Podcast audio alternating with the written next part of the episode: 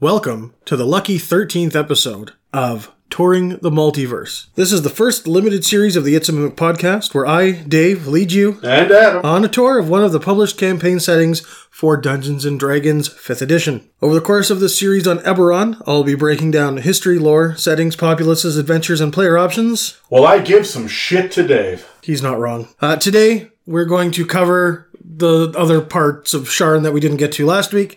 So climb aboard the lightning rail and join me as we look into the steampunky world of high adventure as presented in Eberron, Rising from the Last War.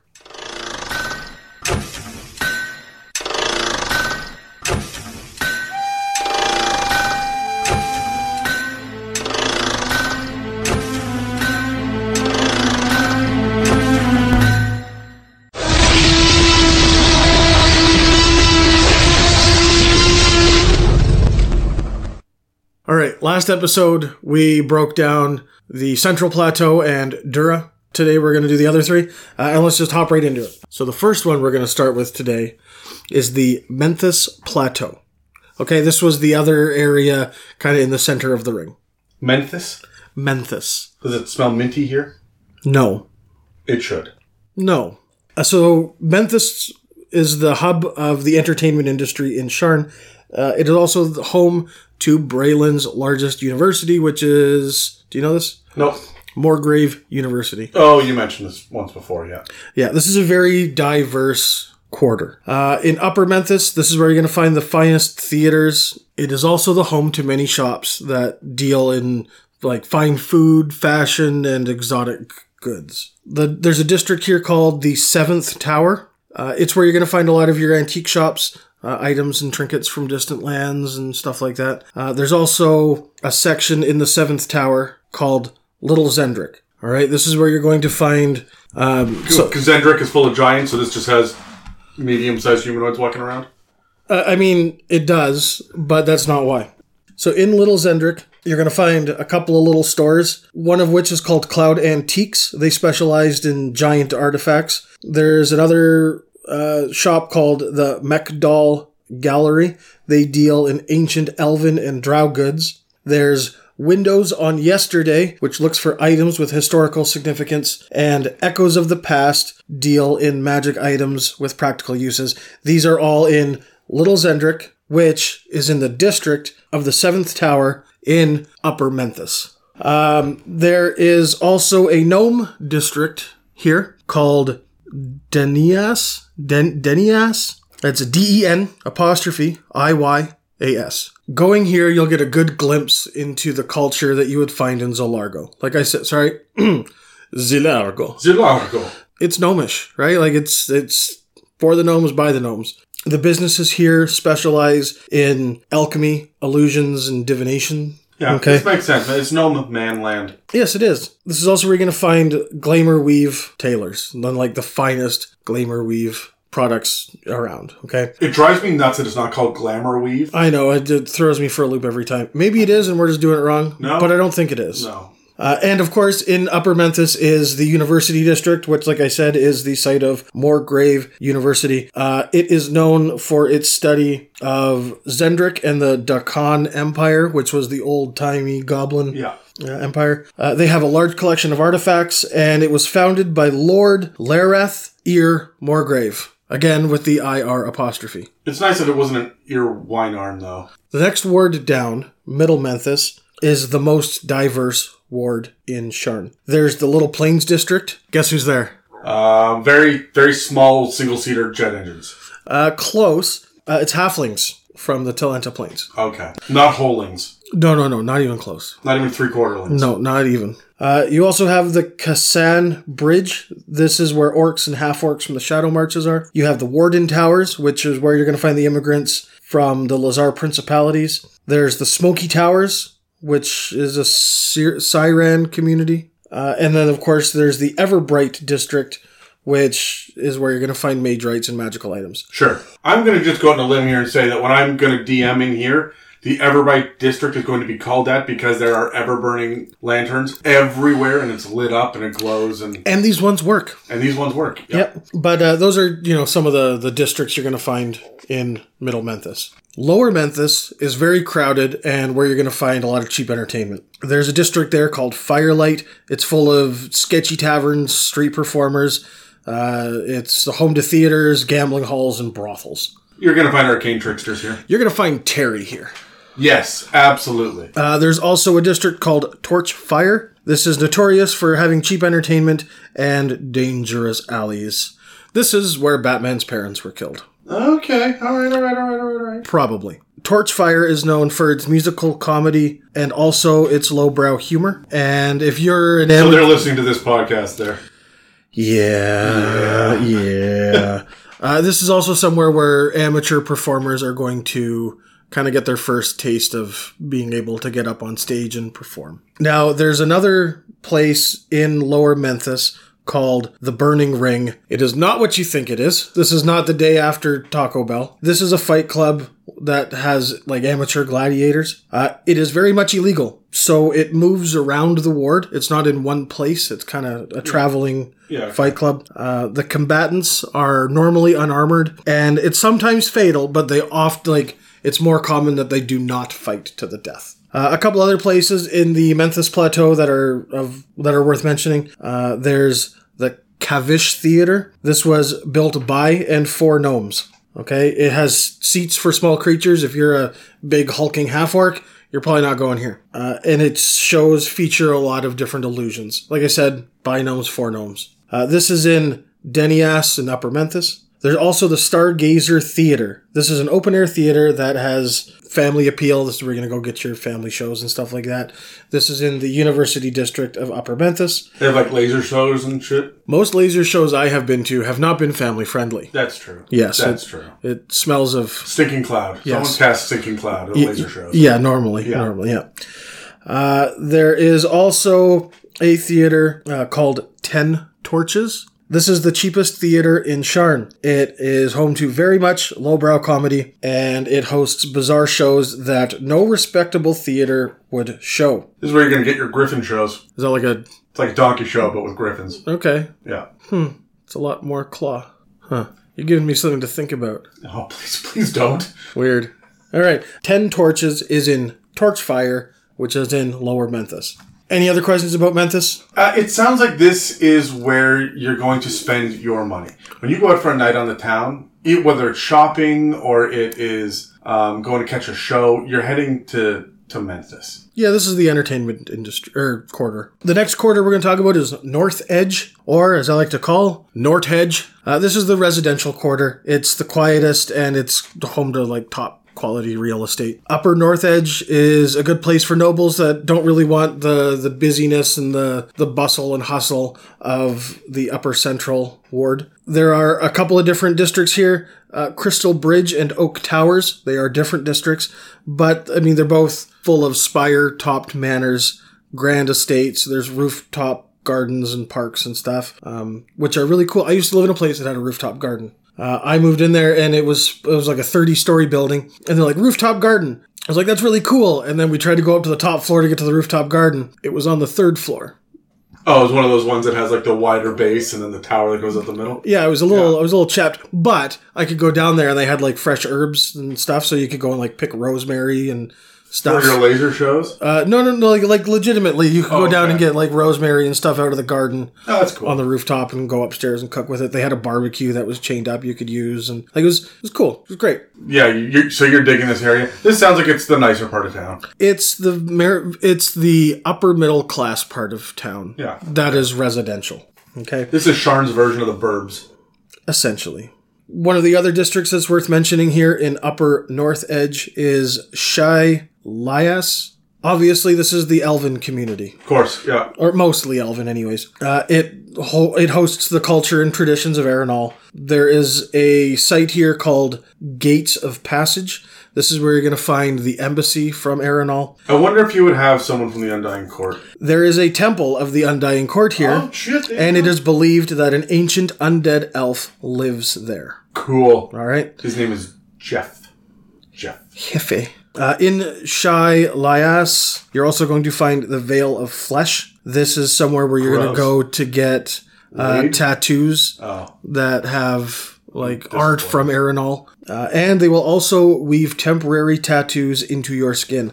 I like this idea for infiltrating dragon marked houses. that's really cool. Yeah, that's neat. I mean, the dragon marks are not really tattoos. They're kind of. Yeah. However, you you you, You might be able to pass it. you can make this work. You could get into um, the Aberrant Dragon Mark house, Sars Tarkanan, Yeah. right? Like you like there's stuff you could do here, right? Yeah, that's cool. Uh, it opens up a lot just knowing that that's a thing. Middle North Edge is very much middle class and is mostly dwarven. Of course, the elves have to be one step higher than the dwarves, right? dwarves are shorter, fewer stairs. One of the districts here is called Holdfast. Uh, of course, it is very, very much a dwarven district, uh, and it has deep roots in Sharn and no connection to that place that I can't get away from saying. What? What? What's it, which one, Dave? The Mror Holds. yeah. Okay. There is also a district called High Hope. This is the Temple District, uh, and this is where Again, back to the doors. Here. High hopes. That's two in a row. Two episodes have done that. get new material.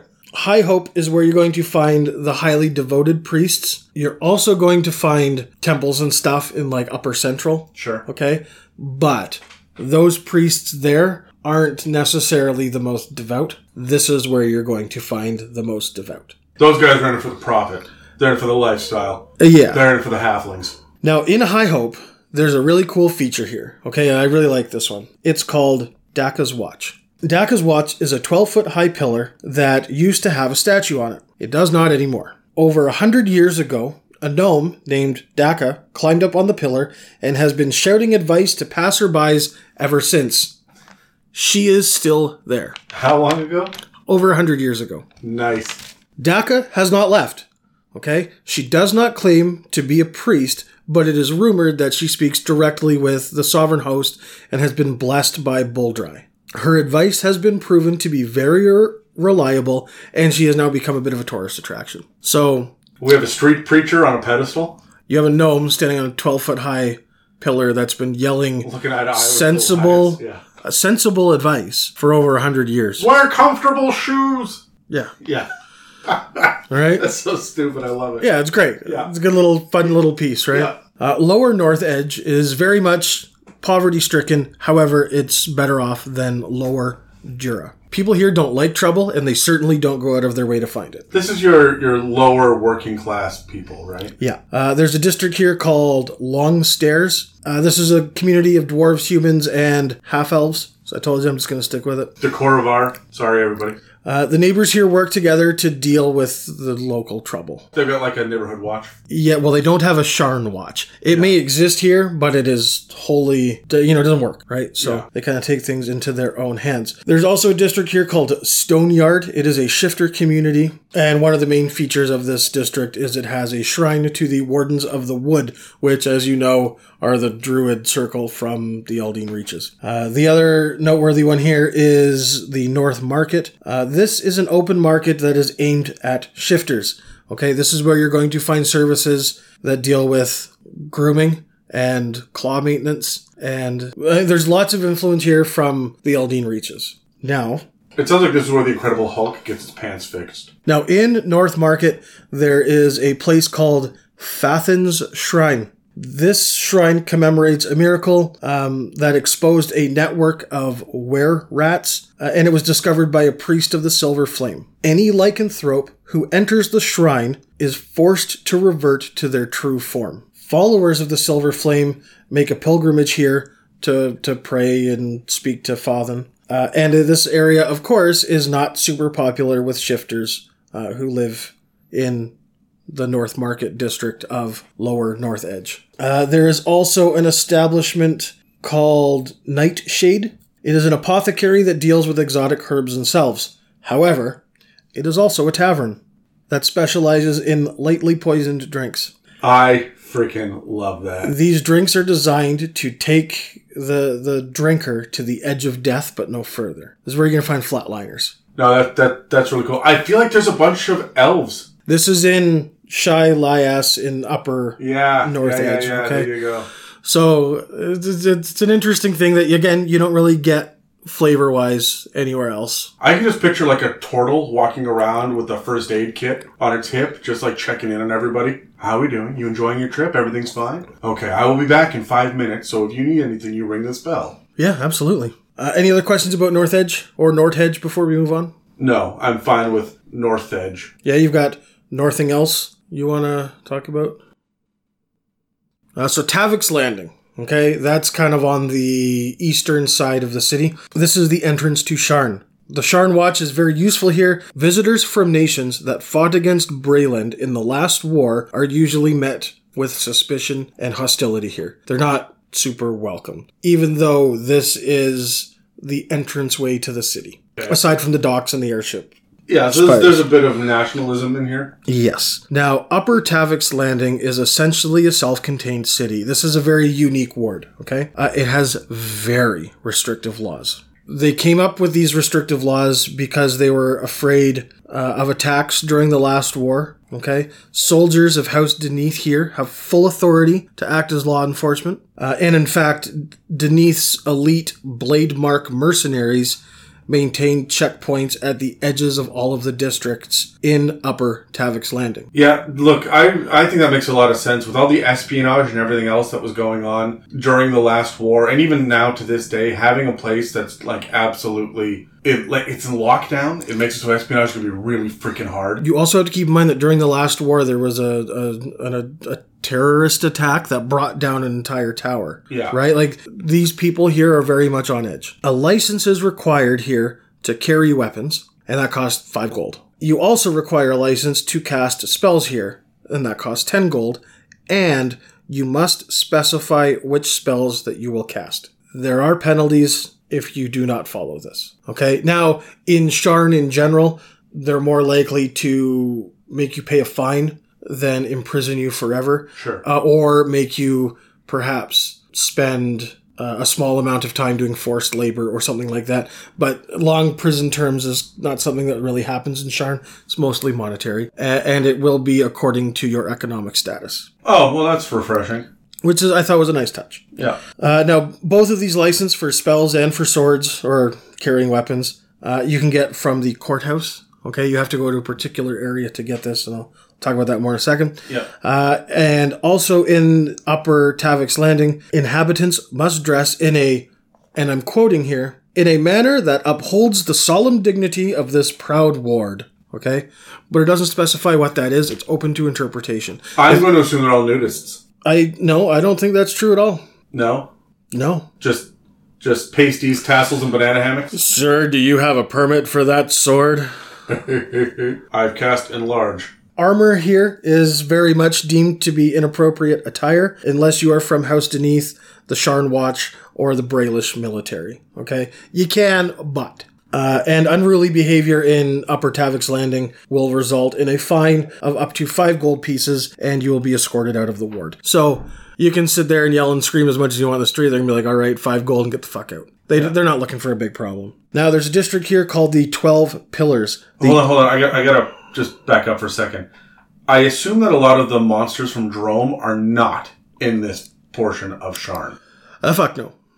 Okay, I don't think they would be able to dress in a get- manner that upholds the solemn dignity of this proud ward. You may get an occasional hag with the glamour on, or a uh, hobgoblin, right, in appropriate ceremonial armor or something. But for the most part, Not armor. Absolutely. Oh yeah, right. Not armor. Yep. Well, still, hobgoblins have like ceremonial dress and shit. Sure, it, it it's not impossible. It's Highly uncommon. unlikely. Yeah, I'm picturing a, an Ettin in a tuxedo now, and I'm enjoying the shit out of that. yeah. uh, one of the districts in Upper Tavick's Landing is called the Twelve Pillars. The Twelve Pillars surround the courthouse, and this is where you go to get your licenses. Um, now, the I'm assuming the twelve pillars is a reference to the twelve that runs the Dragon Mark houses. it doesn't specifically say. But I would I'm going to draw that parallel because they're the ones that run a lot of the rules and whatnot for the houses, and and it feels like if House Deneath has such a strong presence here that this might be their headquarters. We haven't heard anything about them anywhere else in Sharn. So you got to keep in mind that House Deneath isn't necessarily headquartered in Sharn, and they may just send. Oh, I know they're not headquartered in Sharn, but the fact that they've got a strong presence here and it's, there's like a lockdown and whatnot, I feel like this would be a good place for the houses themselves, separate from the nobility. The Dragonmark houses feel safe here. Everybody feels safe here. That's the whole point of this area, right? Like this is probably second to the upper central. As far as, as security goes. Yeah, and I mean even upper north edge is high class, like that's where a lot of nobles Yeah. and stuff live, but this is a different beast to itself. Uh, anyways, the 12 Pillars District, the courthouse here, um, they supply the licenses for weapons and spellcasting. The clerks that issue the licenses get to decide whether or not it's okay for you to. There's no you just show up and buy it and leave again. You have to explain yourself. You have to give reasons. You have to tell them which spells you're going to cast. Like it's more in depth than that. There's some bureaucracy. You're filling out forms. They could tell you no. Okay. Okay. Uh, there's also a district up here called Silver Gate. This is a shopping district for rich people, somewhere where you're going to find fine jewelry and expensive clothing, and uh, I mean food and lodging for aristocrats, stuff like that. Middle Landing is very much welcoming to adventurers and travelers. Uh, it features a lot of taverns and inns, and House Jorasco has a large house of healing here. One of the districts here is called Death's Gate. It caters to adventurers, uh, and it is home to the Death's Gate Guild. Now, they have a dark reputation, and they openly fight with the Clifftop Adventurers Guild. House Deneath has a recruiting station in this district. That makes sense. They're all about mercenaries and shit, right? So Exactly. Uh, the next district I wanted to cover is called Greystone. All right, this is just full of Karnathi culture. This is where Karns can enjoy food and drink from the homeland, uh, and it's a haven for Karnathi soldiers that are looking to avoid the aggression that they find from the Brelish military in town. Uh, this is also a place where you're going to find people from the Blood of Vol openly practicing their bloodletting rituals and Yeah. stuff. Okay? So the last district I wanted to talk about in Middle Tavick's Landing is Tavick's Market. It's right in the name. The only other thing of note about this district uh, is that it is right above a district called Terminus, which is in Lower Tavick's Landing. and that's where they eat people. That's where the lightning rail comes in.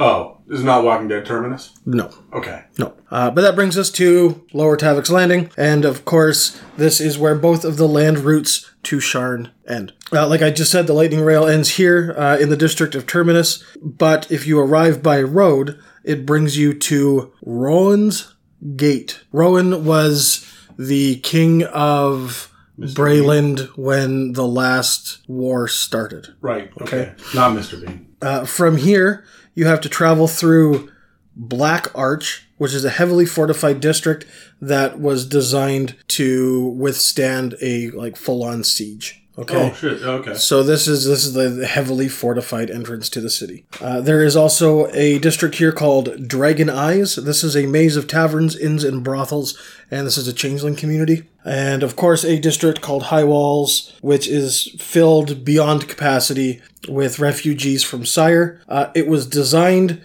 to be a fortress prison if needed. So hold on a sec. Changeling brothels? Yeah, They've got to be fucking popular. yeah, you'd imagine. Holy shit. And you don't even have to get that far into the city to find it, right? Yikes. It's like that scene in X Men 2 where Mystique visits Wolverine and just keeps flipping who she's looking like the whole time. Uh huh. Yep. Yep. Crazy, crazy, crazy, crazy. Calm down. Uh, no. Okay. No, I will not. All right. Uh, there are a couple other noteworthy locations in Tavick's Landing. There are the Three Towers. This is a fortress of House Deneath. Sure. Okay. Uh, Tower 1 is a garrison for the Blademark mercenaries. Tower 2 is dedicated to house business and training. And Tower 3 is a private mansion for the Deneath heirs. Uh, this is located in the Copper Arch district of Upper Tavick's Landing. There's also the Cornerstone. This is a massive arena for sporting events, and it is in the district of Cornerstone in Middle Tavick's Landing. Like I said, in the Sharn chapter of the book, there are some descriptions of different sports they play here. So hold on. You can really see, we, we talked about the Dragonmark houses for a couple of episodes, but you can see what the priorities are based on the three different towers here. Or each house itself holds the Dragonmark heirs, as well as their very important guild, and by the way, everybody else. equally, right? Yep. Like, and there's fewer, or like like there's fewer heirs, but they get a whole tower, right? And there's even more guild members, but they're special and they get a whole tower. Yep. And everyone else is just you know employees. Yep. Okay. Mm, makes sense. I, I assume that it's kind of a similar attitude towards the breakdown within each one of the houses as well. Yeah, makes sense. The only other notable location in Tavick's Landing I want to talk about was is a place called Chance. This is a legendary gambling hall. It is known for being able to take unusual wagers. Okay, now I, I like that. now I, That's- I have that's made good. some weird like prop bets for the Super Bowl and stuff like that, but I feel like this gets weirder than that. Oh yeah, yeah, yeah, yeah. This this gets this gets rated R. Uh, I mean, it could, but doesn't necessarily have to. I'm still worked up from the brothels. Well, this is also in Dragon Eyes of Lower Tavick's Landing, so I mean, maybe Okay. friggin' weirdo. Uh, and that's that's what I got on the different quarters and wards and districts. Let me tell you, there are so many more districts and locations and stuff in this book that I didn't even have a chance to look at. I mean, I spent two episodes going through these, and there's still so much more. I've just scratched the surface just to try to give you a little bit of flavor and the diverseness of these different wards. However, there are a couple of other notable locations that we referenced at the beginning of the first episode. Uh, the first one, of course, is Skyway. This is uh, the floating district on top of everything else. It is not connected at all to the rest of Sharn. There are no lifts, elevators, bridges, or anything. If you want to get to or from Skyway, you must take Skycoach or have a flying mount. This area is obviously above, but it's located between the Central Plateau and the Menthis Plateau. And it's built on an island of solidified cloud. Cool. This is home to the wealthiest people of Corvair. Dragon marked heirs uh, and rich criminals live here amongst the nobles, but the nobles are very much the higher class. For these guys, life is a skyway. They're gonna ride it all night long. Um, yeah. Uh, the next place I want to talk about was called Cliffside. This is the docks and waterfront region. This is underneath Precarious, which we talked about as part of Lower Dura. Um, this is where the you know the sky docks are up there. Uh, everything that goes on with chips happens here. You need to hire people to man your ship. You need to fix your ship. You need to unload your ship. It all happens here. Watercraft, not airships. Yes. Yeah, yeah, yeah, yeah. Uh, it has a high crime rate, even though the watch is here. It's the, Sharn watch, right? Like it's gonna happen. Yep. There's also a large presence of Sahuagin, and they sell their services to be guides to Xen'drik and other places. Okay. Uh, they don't like to fight as much as I think they have a knack for, typically. Next, we've got the Cogs. Uh, these are this area is deep beneath Sharn. It is below Old Sharn and the sewers. House Cannith helped Breland set up foundries down here, uh, and the lava from the plain of Fernia can be found. Like the lava pools seep up into the the cogs. Uh, it is rumored that House Cannith does all of their weird experimenting down here because it's home to a lot of uh, warforged laborers and also has the largest warforged population. Uh, the next one we're going to get to is the City of the Dead. Uh, this is kind of the northeast outside of the city. Not the Aerenal City of the Dead. Correct. Uh, this is a series of crypts that are embedded in a cliff face. Now, only the wealthy are entombed in this giant necropolis. The, the common folk are just cremated. That's it. Period. Many faiths have a presence here, but not anybody really lives here. You say it's in a cliff face, like there, it's a vertical graveyard. No, no, no. There is a cliff face Yeah. that has an entrance to go into the mountain. Oh, into the crypts. Okay. Yeah. All right.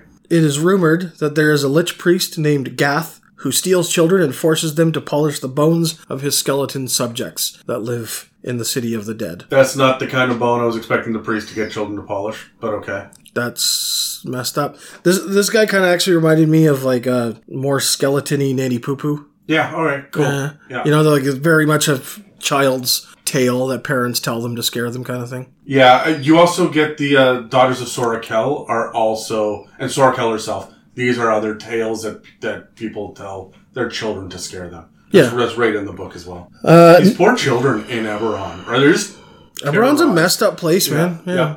The next location is uh, Old Sharn. Now, Sharn was built on an older city which was built upon goblin ruins. So you've got current Sharn, Yeah. in all of its glory, built upon Old Sharn, which is built upon ruins from the Dhakaan Empire. The old city was destroyed by Halas Tarkanan Sure. of House Tarkanan and Lady of the Plague. And they used dark magic down here. Lady of the Plague. Yes.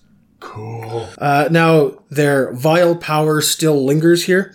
So when King Galifar the First, who founded Galifar, you know, 998 years ago or whatever it was, uh, he had all of the passages down here sealed, and it is now illegal to adventure here. I'm talking like there are metal grates that cover this up, and there are warding magic that keep the shit inside. This is sealed up. You do not go in here. This is bad place. Yeah. So, does it get into who Lady of the Plague is? It's the first time I've heard this name. I did not see anything. All I found was just the Ha- Halas Tarkanan and Lady of the Plague worked together cool. to use their dark magic to fuck shit up. I suppose now I will cover the section called the sewers. Now, this is under Sharn, and uh, essentially what happens is Upper Sharn, not the upper wards, but Sharn itself, uses chutes to funnel garbage and waste down to this area. Okay? It is then channeled into caverns where it's devoured by vermin and oozes and other things that live off of this crap. Literally. Now, some wastewater is then purified by magewrights, and there's also a subculture that he, that has evolved down here that scavenges and resells goods in the lower city. The clans in the sewers often fight with each other. So this area is more on par with Old Sharn. It's not necessarily above or below, but it's areas underneath the city that, like Old Sharn, is probably, it doesn't say this specifically, but probably under Dura, which is the oldest quarter. Of course, yeah, that makes sense. Uh, so you're not necessarily going to have the sewers everywhere down there as well. So there's a lot of mixing and matching of elevation of places underneath the city, if you know what I'm saying. Now, another district I want to talk about was called Fallen. All right, and this is in Lower Dura. We already talked about this a little bit before. Okay. It was once known as God's Gate and was the original temple district. Early in the last war, Aundairians brought down uh, a floating tower, and this tower came crashing down in God's Gate, killing swaths of people. The city council didn't really want to spend the money to fix up anywhere in Dura. Like, it's not, they don't care about it, right? Yeah. So instead, they just abandoned the district altogether. It is now covered in rubble and collapsed buildings. So, like when this tower came down, it took other towers with it. So there's just rubble everywhere. It is now inhabited by ravers, which are feral savages that, you know, lurk in the shadows. And they are rumored to be a House Vadalis mage bred super soldier gone wrong. And that's all I found out about them the ravers. There is no force of law in Fallen, and it's a haven for cults and secret societies. This is where the cults of the dragon below are going to do their shit, right? Their stuff that they're not going to openly practice. This is where they're going to do it. So I looked it up. The Lady of Plagues. Who who is the guy from House Tarkanan? Halas Tarkanan? It's his wife who was dragon marked, but nobody knows where the dragon mark came from. Well, Tarkanan is an aberrant dragon mark house. Yeah, and so she's got, but no, she has an unspecified true dragon mark, and there seems to be some confusion about which dragon mark it is. But it's not an aberrant, and the two of them were taken out in a previous war. Yeah, because Galifar the First, a thousand years ago, Yeah. covered up Old Sharn. Yeah, and so um, she actually apparently has a tomb down there, and there it's a source of great evil. But there's nothing really else published. This is from previous editions. I just looked it up. So there's there's nothing else about Lady of Plagues at all. And as far as ravers go, nothing I can find. There are all sorts of people on Reddit that are like, "What what are these ravers?" And nobody's got any answer. It just sounds like there's some really good uh, opportunities for DMs to make some shit up and play. Eberron is just chock full of that. They give you just enough to let you sink your teeth into it, but do your own thing. Yeah, I'm myself going to use flesh golems for ravers because I think that makes a certain amount of sense. House Vadalis and whatnot. Sure. I mean, each one can be different because they're mage bred, right? Like Yeah. they're not a standard race. Uh, then underneath the cogs is Khyber's Gate. It's right in the name, Khyber. It's the under the equivalent of Underdark, right? Uh, now this area is a maze of tunnels. Daask is the closest thing to law enforcement down here, and the leader of Daask can be found in Khyber's Gate. Okay, the criminal organization Daask. Yes. Uh, residents of Khyber's Gate include creatures from Droaam and mainly goblins. and it is where the ruins of that ancient goblin city are. Uh, adventurers are not very welcome in this area. However, there is a tavern called Shamukaar, and this is a safe haven for all who enter.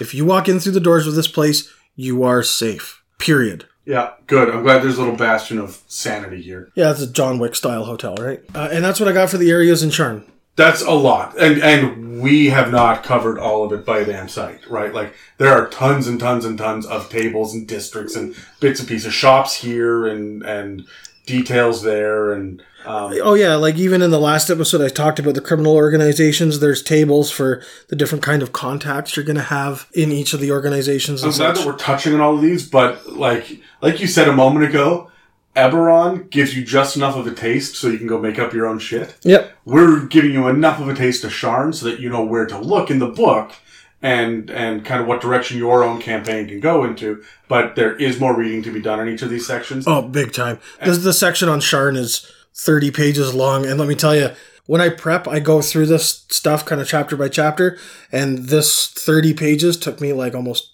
10 hours to go through. Yeah, it's Like, a it- dense book. No other D and D book is this dense with ideas and info. Yeah, it is well, well fleshed out. So the last time we did the criminal organizations. Yeah. Now I just want to touch briefly on the forces of law, as they're called in the book. Uh, there's the Sharn Watch. We've talked about them. You know what they are. They enforce the law. They're riddled with corruption. Now there are guards that exist who want to do good, but it's pretty much overshadowed by the corruption. It's Gotham. Uh, bribery is abundant. it's Gotham right. Police. Yeah. Yeah, yeah. But once you get up into the upper wards, they're probably gonna buckle down a little bit harder, right? But they'll let things slide down in the lower the lower wards, right? yeah. If they have a presence there. Uh, now the other main force in in Sharn is the King's Citadel.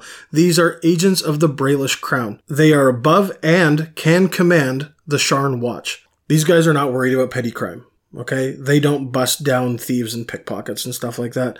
They protect Sharn. It's a major crimes unit. Yeah, yeah, they they deal with spies and like fiends coming up from underneath the city and other external threats, okay? But you got to keep in mind that the King's Citadel also has outposts all over Breland. It's not specific to Sharn. It just has a large presence in Sharn. The headquarters for the King's Citadel here are in the Ambassador Tower district of Middle Central, and they don't ask for help. They demand it. If you refuse, that is treason. Oh, well then. Okay, so your adventures, your party could be walking down the street. If a member of the King Citadel says, I need you to come over here and help me hunt down this guy, you have to. If you don't, there will be penalties. I like it. Yeah, that's cool. The King's Citadel is divided into four different sections. Okay, there's the King's Dark Lanterns, uh, who deal with intelligence and covert ops, stuff Yeah. like that. There's the King's Shield, that protect the royal family and friends. Sure. Secret Service. There's the king's swords, who are the elite soldiers, and there's the king's wands, who are wizards and sorcerers that serve the king in everything relating to magic. The other force of law in Sharn is called the Red Cloak Battalion. Now, these are the deadliest warriors in Sharn. The Red Cloak Battalion was at the front of the lines during the last war, and when it ended, they kind of just got split up into different sections and sent all over, and they're they have a large presence here in Sharn, and they don't really like it. Okay, they want to be out fighting wars. They don't want to be in Sharn. Uh, they're used by the Sharn Watch and the King's Citadel for when they need extreme military force. This is your SWAT team. Sure. Okay. Yeah. These are your Marines. Uh, they have a strong rivalry with the King's Sword. Of Okay. course. Yeah. and um, yeah, they they absolutely very much dislike their current place in law enforcement. I feel like they would really love to go meet up with the Valenar elves and their war bands just to see who can take who. They absolutely hate travelers from other nations. So yeah, probably. Cool. All right. Uh, and that's the forces of law. Now, there are three other little organizations, I guess four other organizations that I want to just touch on real quickly uh, before we move on to the, the monster you got this week for us. The first one is called the Circle of Song. This is a place for bards to exchange news, stories, and songs. Uh, it is an informal organization, but if you take from it, you are expected to give back. Uh, members help each other and expect help in return. That doesn't necessarily mean gold.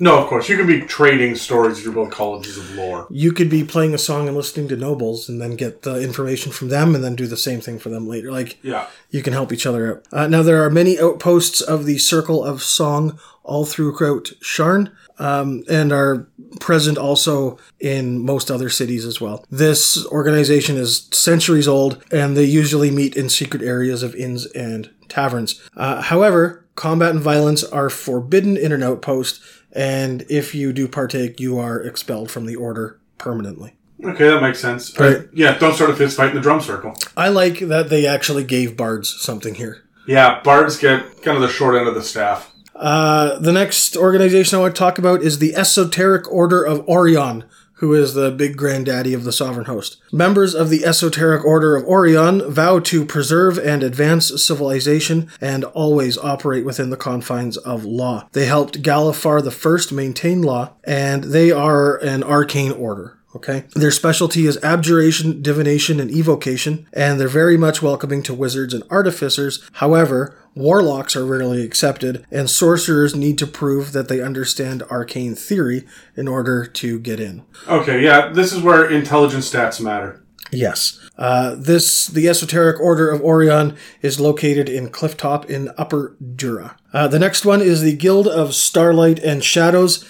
This is the other arcane order in Breland. They encourage independence and innovation, and their specialty is conjuration, enchantment, and illusion. Warlocks are very welcome here, especially those that are loyal to the Archfey. Uh, they are looked down upon by the Esoteric Order of Orion, uh, and they are located in Death's Gate in Middle Tavick's Landing. Now, you'll notice that for the Guild of Starlight and Shadows, I said it was the other, implying there were two. There are not. There is a third. Well, yeah, you didn't hit all of the different schools of magic. There is the Closed Circle. This is the last one. It is the now defunct Third Arcane Order that was started about 300 years ago. It was wiped out about 200 years ago by the Church of the Silver Flame, who joined up with the other two arcane orders, which are the Guilds of Starlight and Shadow and the Esoteric Order of Orion, to get rid of this closed circle. They specialized in transmutation and necromancy, and they dabbled with the lore of Daelkyr and the dragon below. Uh, and they are rumored to still have vengeful liches and wizards in hiding throughout Sharn. This is really cool because Eberron really seems to link the idea of transmutation with evil. We're getting that over and over and over again. The weird people that are that are playing with with the way that life works. There's symbiont items that you can attune to that you can never get rid of. You can become an ooze. You can have tentacle whips. You can have like all sorts of crazy shit. Um, and I, it's cool because we don't we don't get that flavor anywhere else in D and D. That transmutation is inherently evil. Yeah, it's a weird one, and I, I like it. Yeah, Yeah. It, it really fits. I like the flavor of that. That is the end of what I have on Sharn. Excellent. Let's grab dice and let's talk about what we would steal for our own personal campaigns, or we would use, we would highlight in our own Eberron campaign. I got a nine. I got double that. Um, all of it. Oh, on. Yeah, I know. It, it it is extremely difficult for me to just take one aspect of this. Uh, it all is very interesting to me. I like how there are so many different districts here. You could make a campaign and not leave a certain district for eh, you know levels of progression at a time. You could go down into areas of the city. You can uncover things that you normally wouldn't find in other places. Like this really gives you your foothold into where you might find the Daelkyr that isn't the Mrorholds. Fuck, I said it again. right? Like there, there is so much here. Everything is here and it is so well fleshed out without making you beholden to its ideas. Right? Like there's, there's not just one thing I want to take from this. I want to take all of this. If that makes sense. Yeah, that makes perfect sense. All right. My my big thing that I I'm always always always in all of my homebrew settings now. I'm going to have a place of evil that is illegal to go to. That's such a really cool concept that I've never seen anywhere before. Like, oh, hey, there's evil over here. We just don't go there. It's forbidden by the religious order in the area, but people are there all the time and shit, right? Like, I like the idea of no, no, no. We closed this shit. It's in lockdown. Once you pass through this area, you're not welcome back. And if you come back, we will put you in fucking chains. That's really cool. Normally, when you see a forbidden area, it's like, okay, well, we're going to end up there. Yeah, but when it, there's an illegal area, it, it almost holds more more weight, more gravitas to it. So I really like that. Anyway, are we ready? Can I, can I move on to my my monster of Yeah, the week? do it. Okay, cool. Now, we started off with overlords. We've gone through undying and whatnot, but we keep talking about Daelkyr, and I, I just I need to bring up one of my favorites, and it's it's Dyrrn the Corruptor. It's D Y R R N. So the Daelkyr are kind of where all of the aberrations come from. These are the Lords of Madness. They're absolutely fucking crazy. And the lords of the underworld. So the Daelkyr, um, there are actually six of them. There's Belashyrra, Avassh, Kyrzin. Remember, Jed was trying to get us to become an ooze like Kyrzin. Oh, yeah. Yeah, that's a- why I'm saying that guy's a little off. What a dick. Uh, Orlassk, Valaara, and Dyrrn. They are known for for spawning beholders, doppelgangers, lycanthropes, and mind flayers specifically. The mind flayers are Dyrrn's territory. Here's the crazy thing about mind flayers in Eberron, as far as anything I can find. In Forgotten Realms, they use the Elder Brain as kind of the central hub of their hive mind. Dyrrn is the hub now. There are no Elder Brains. It all goes through him. Okay.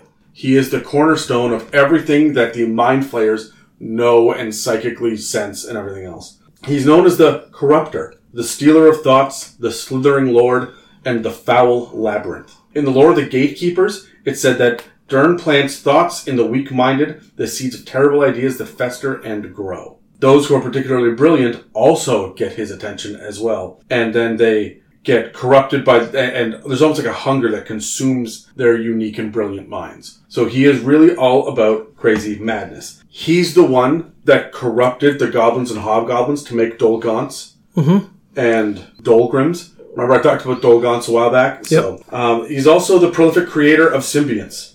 So these are the treasures that tempt people to bind alien entities to their flesh. Yeah, we went over these in the Roar Holds episode. Yeah, and Jed gets a weird amount of these. So he's got to have some supplier coming up from what's it what's it called Khyber's Gate. Potentially. Maybe they're being shipped in from overseas. So Dyrrn's lair touches the Eldeen reaches, and the druids of the Towering Wood are always watching for his influence. At the start of the last war, the dwarves of the Mror Holds discovered passages to the Daelkyr's realm below their halls, and Dyrrn's cults have spread from there.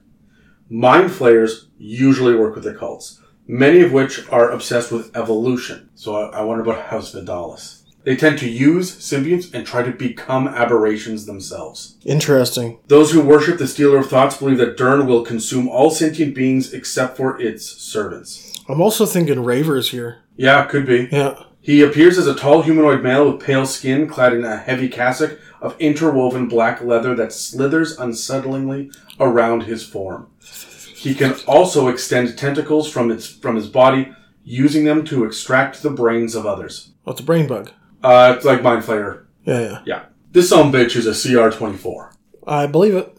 So he's chaotic evil. He's got an AC of 21, 325 average hit points, speed of 40 feet, and fly of 40 feet, and he can hover. So he's coming for you. Yep. And there's not much you can do about it. No, his lowest stat is Dex, which is a 21. That's fucked up. Yeah. Uh, and he's got incredible saving throws for all the mental stats. His skills get bonuses to Arcana, History, Insight, and Perception. He's resistant to poison and psychic damage. And he's immune to being blinded, charmed, exhausted, frightened, poisoned, or prone. Interesting. So immune to psychic damage. Yeah. That's cool because you don't often see No, that. that's unique. That's right? a that's asking for Kalashtar. Yeah, and he's gonna kick their asses. Yeah, I love it. He gets 120 feet of true sight, which means you're not screwed. Like he's gonna see right through y'all of your fucking illusions. Yep. His passive perception is 23. He speaks only deep speech, but he has telepathy out to 120 feet. So he's got a bunch of different shit. I'm gonna try to just just run through these as quickly as possible. He's got alien mind, which means if a creature tries to read his thoughts or deal psychic damage to him, that creature must succeed on a DC 23 intelligence saving throw or be stunned for one minute. You can repeat the save at the end of your turn. You guys, of course, three legendary resistances, right? So if he fails a saving throw, he can choose to succeed it instead. Fuck off. I hate that. I love it. I mean, as a DM, I love it. As a player, I hate it. Uh, he gets magic resistance, which means he has advantage on saving throws against spells and other magical effects in the first place. He has regeneration. He regains 20 hit points at the start of his turn. If Dyrrn takes radiant damage, it does not function, um, and he only dies if his turn starts with zero hit points and he doesn't regenerate. So, like vampire rules. Okay. He can teleport as a bonus action up to 30 feet to an unoccupied space that you can see. Well, fuck. Multi attack. He gets one tentacle whip attack, and he can use his power called corruption once. He can replace tentacle whip attack with the extract brain attack. So he's got three things. First of all, it's a tentacle whip. Calm down, Terry. It's got a plus 15 to hit, reaches 10 feet. It can only hit one target, but it's 3d10 plus 8 slashing damage. If it's medium or smaller, it's grappled, and the escape DC is 23. You're pulled into an occupied space within 5 feet of him, and you must succeed on an intelligence saving throw or be stunned until the grapple ends. There's no follow up saves on that. He's got to let go of you. However, he can't use the same tentacle whip on another target until the grapple ends, and he only has two. Instead of that, on his turn, he could use Extract Brain, which is again plus 15 to hit, reach 5 feet. That's okay because he already dragged you forward. One incapacitated creature grappled by Dyrrn is the target. 10d10 piercing damage. If this damage reduces the target to zero hit points, Dyrrn kills the target by extracting and devouring its brain. 10d10. That's an average of 55. He is going to eat your party. Yeah. He also has the ability to do corruption on every single round, which is when he targets one creature that he can see within 60 feet, the target must succeed on a DC 23 con save or take 4d6 plus 8 necrotic damage and become corrupted for one minute. Let me tell you what corruption does. A corrupted creature has its flesh twist in alien ways. The creature has disadvantage on attack rolls, its speed is reduced by half, and if it tries to cast a spell, it must first succeed on a DC 15 intelligence check or the spell fails and is wasted. The creature can repeat the saving throw at the end of each of its turns, ending the effect if successful. You know, that sounds horrible, but it, like, mechanically, it doesn't sound that bad. Oh, it's bad enough. When you're doing that, plus the tentacle whip, plus you're eating people. Well, wait, he has legendary actions. Ah, Jesus. He's get three of them. There's a tentacle whip again. He can do that whenever he wants. Spawn aberration for two actions, where he regurgitates an intellect devourer, which is fucking gross and awesome. These little brains with legs. yeah. Yeah. We fought those. Uh, yeah, uh, yes, you did. I, I went, like, I killed a shit ton of them, too. Um, fun. The intellect devourer is under his control and acts immediately after him in the initiative order, so he essentially has a intellect devourer pet. He also, for three actions, can use mind blast, which means he magically emits psychic energy in a 60 foot cone. Each creature in that area must succeed on a DC 23 intelligence save or take 5d8 plus 8 psychic damage and be stunned for one minute. And again, you can repeat your throw at the end of each turn. But wait, there's fucking more because he gets layer actions and regional actions as well. Jesus. His lair actions. First of all, his lair is called the Place of Sinew. It is a horrible sight shaped from the leftover flesh and bones of his sculpting, Oh. which means he is just making it. There's a picture of it where he has crafted a tunnel made of flesh with a giant rib cage all the way around it, made out of bones and shit. That's awesome. The walls of the palace undulate as air flows through them as if the space is breathing. So, while you're within it, on initiative count 20, Dyrrn can take a lair action to cause one of the following effects. Hold on, hold on, hold on. Sorry. Breathing layer, giant tunnels made of bone.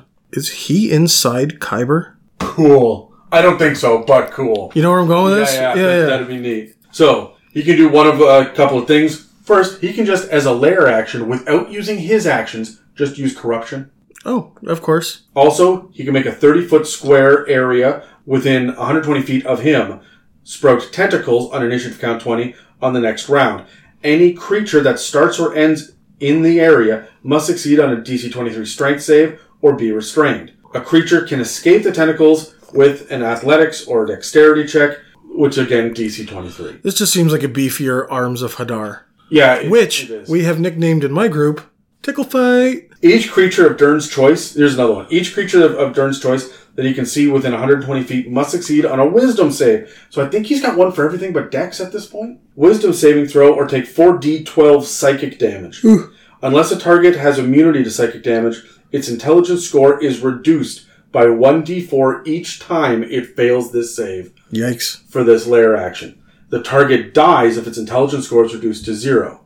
The reduction lasts until the target finishes a long rest. Additionally, he's got regional effects, so all around the layer itself, plants and animals raised within two miles of the passage have twisted, aberrant forms. So you can actually use a Daelkyr modification table for that. And an example of that is the creature's flesh becomes transparent. It gets extra limbs, becomes bioluminescent. It produces eerie music instead of speech. Shit like that. There's ten of them. Also, creatures within one mile of the passage frequently feel as if something is crawling under their skin. And if a humanoid spends at least one hour within one mile of the passage, that creature must succeed on a DC 22 Wisdom saving throw or descend into a type of madness that is listed in a table for his own specific kind of madness. Oh. The creature, uh, a creature that succeeds on the saving throw can't be affected uh, by this regional effect for the next 24 hours, but if you wait a day and come back, you do it again.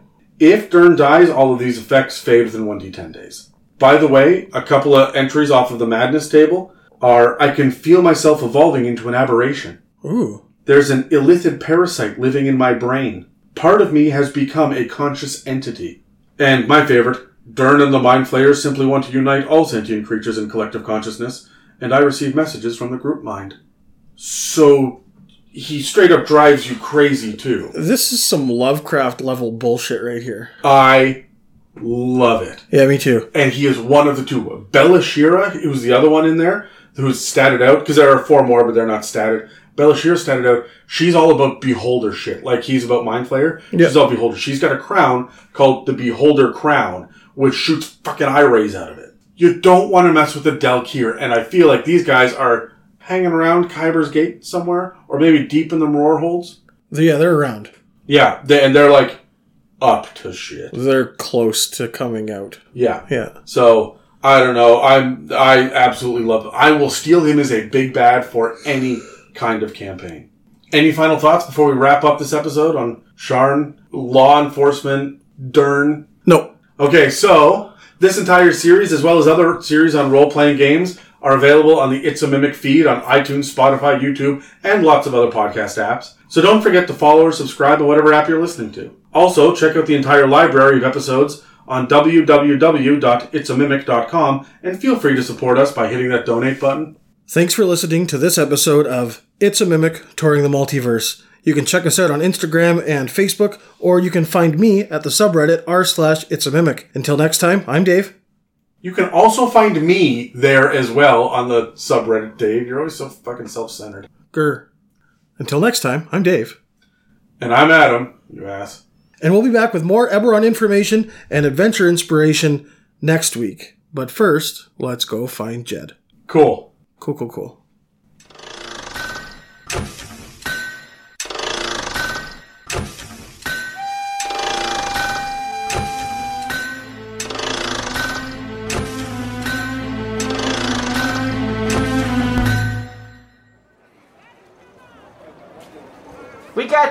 Used medical kits here. Used medical kits. Lightly rusted but highly trusted. Come on down, Jed'll hook you up. Uh, Jed, I'm I'm not 100% certain that's legal. Hey, who gives a shit? It helps you, right? A little bit. Okay. Hey, I don't I don't think that's how that works. yeah, well, next time you need a medical kit and you're, you're like, oh, I should have bought one from Jed. Well, you'll think of this moment, won't you? Yeah, I guess. What the is this is what you're you're selling now? Is you're just selling used medical kits? Hey, I sell whatever I can get my hands on, okay? Uh-huh. Like babies? Hey, that was like one time for the record, on the record. Off the record. Okay, there was more than one time. Definitely more than one time. But on the record, one time. That was one time, David. Did that one time last 3 months? Alright, so what are you guys looking for today, huh? Well, what do you got? Anything new? Yeah, I got this uh, Belashyrra's Beholder crown. This thing's pretty fucking neat, hey? It's nice and uh, fleshy. Like like the Belashyrra? Like the Belashyrra, yes, the Belashyrra. Jeez, Jed, where did you get this? That's that's fucked up. Hey, don't worry about it. What the? What's the important part about it? The important part is uh, it's here right now, so uh, don't worry about it. Okay, what what does it do? I've only ever heard of one. Hey, well, you know, if you put this thing on your head, all right, it's a little tight. You know, it might uh, take some getting used to, but uh, Hey, so hey, once you put this thing on your head, okay, it's gonna allow you to cast like a shit ton of spells. Uh, like for instance, so we got like charm person, disintegrate. We're talking about fear, finger of death. That one might be fun, you know.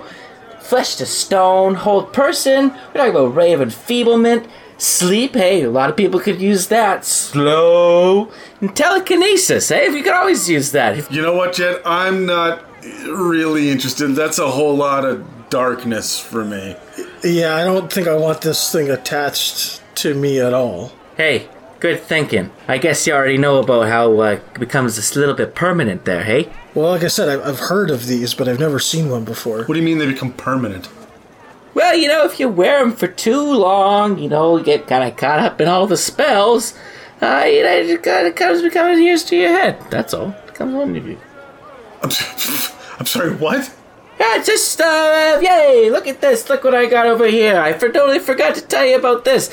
Crazy thing happened this morning. I heard a little knock on my dumpster. The lid flips open. Flaplack, this thing's laying on top of me. Okay, I look at it. It's like uh, one of these Dyrrn's tentacle whips. Check this out. Dyrrn, The Dyrrn? like the Dyrrn the cor- Dyrrn the corruptor. Dyrrn the what? Yeah, I mean, how many people do you guys know? You've like been around town or something like that? Well, we've done our research very recently on these two. Holy shit, Jed! Like what? What? What's the What's the matter? Look at this thing. It's is this a stinger on the end of it? What does it? What? Okay, what is this? Where did you get this? I How told does this you. work? I told you, dude. I mean, I was laying in my dumpster, right? Done a little upgrade since then. Added a little layer of uh, grease paint to the inside, you know.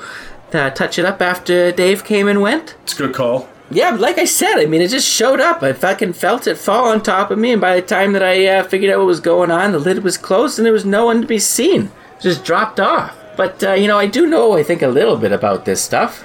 Yeah. What do you know? I know that it's a pain in the ass to fucking attune to it. Apparently, it hurts like a bitch when it has to uh, adhere to your skin, like it becomes a part of you, you know?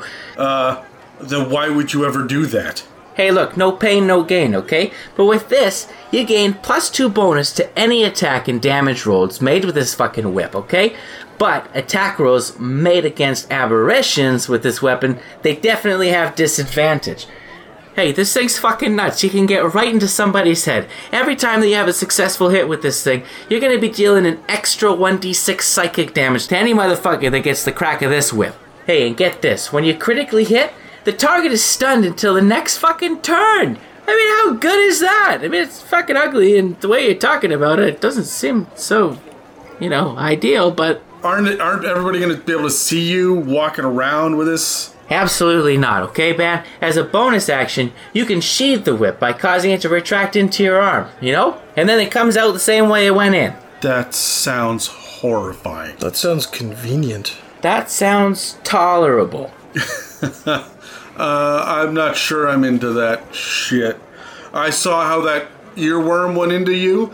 I'm not really thrilled about the idea of a four foot version of that shit with a stinger on the end coming into my arm. That is a good point. I don't think I want any part of this. How much are you trying to get rid of this for? Oh god, I don't know. Uh, phew. Let me think here. I, uh, I remember hearing about these a few years ago. Oh, jeez, I, I, I fucking like 50,000 gold? Oh, Oh, yeah, that's that's more than we can afford, Jed. Yeah. But, but, buddy, I mean, I gotta tell you, these items here, this is black market shit. What are you doing holding on to them in the middle of the marketplace? Yeah, you're gonna have people coming for you looking for this stuff, man. No way. It's just got my name carved into it. It's totally fine. It was just a present, you know? Maybe, uh, maybe Frederick finally came around. Maybe as an apology. Who knows? I wouldn't worry about it. If this is from Frederick, you should not be friends with Frederick. But look, I'm gonna take my chances here, alright? Some fucking darn fool's got a thing for tentacles, and uh, then it's gonna be off my hands, no problem. By the time the sun goes down, we're all good. Are you absolutely sure, Jed? Buy it! Um. Um. I, I, I, uh, oh, sorry. So Alright, well, we're gonna go grab lunch. We're gonna let you sit and chill about this. And I hope that you get rid of this stuff really quickly, Jed. hey, like I said, Adam, don't worry about it, fella. It's totally fine. Leave it with your old pal Jed. I'll get it done, okay? Don't worry, I'll see you soon, alright? Okay. All right, whatever you say, Jed. Good good luck. Hey, you too, Dave. Good luck out there.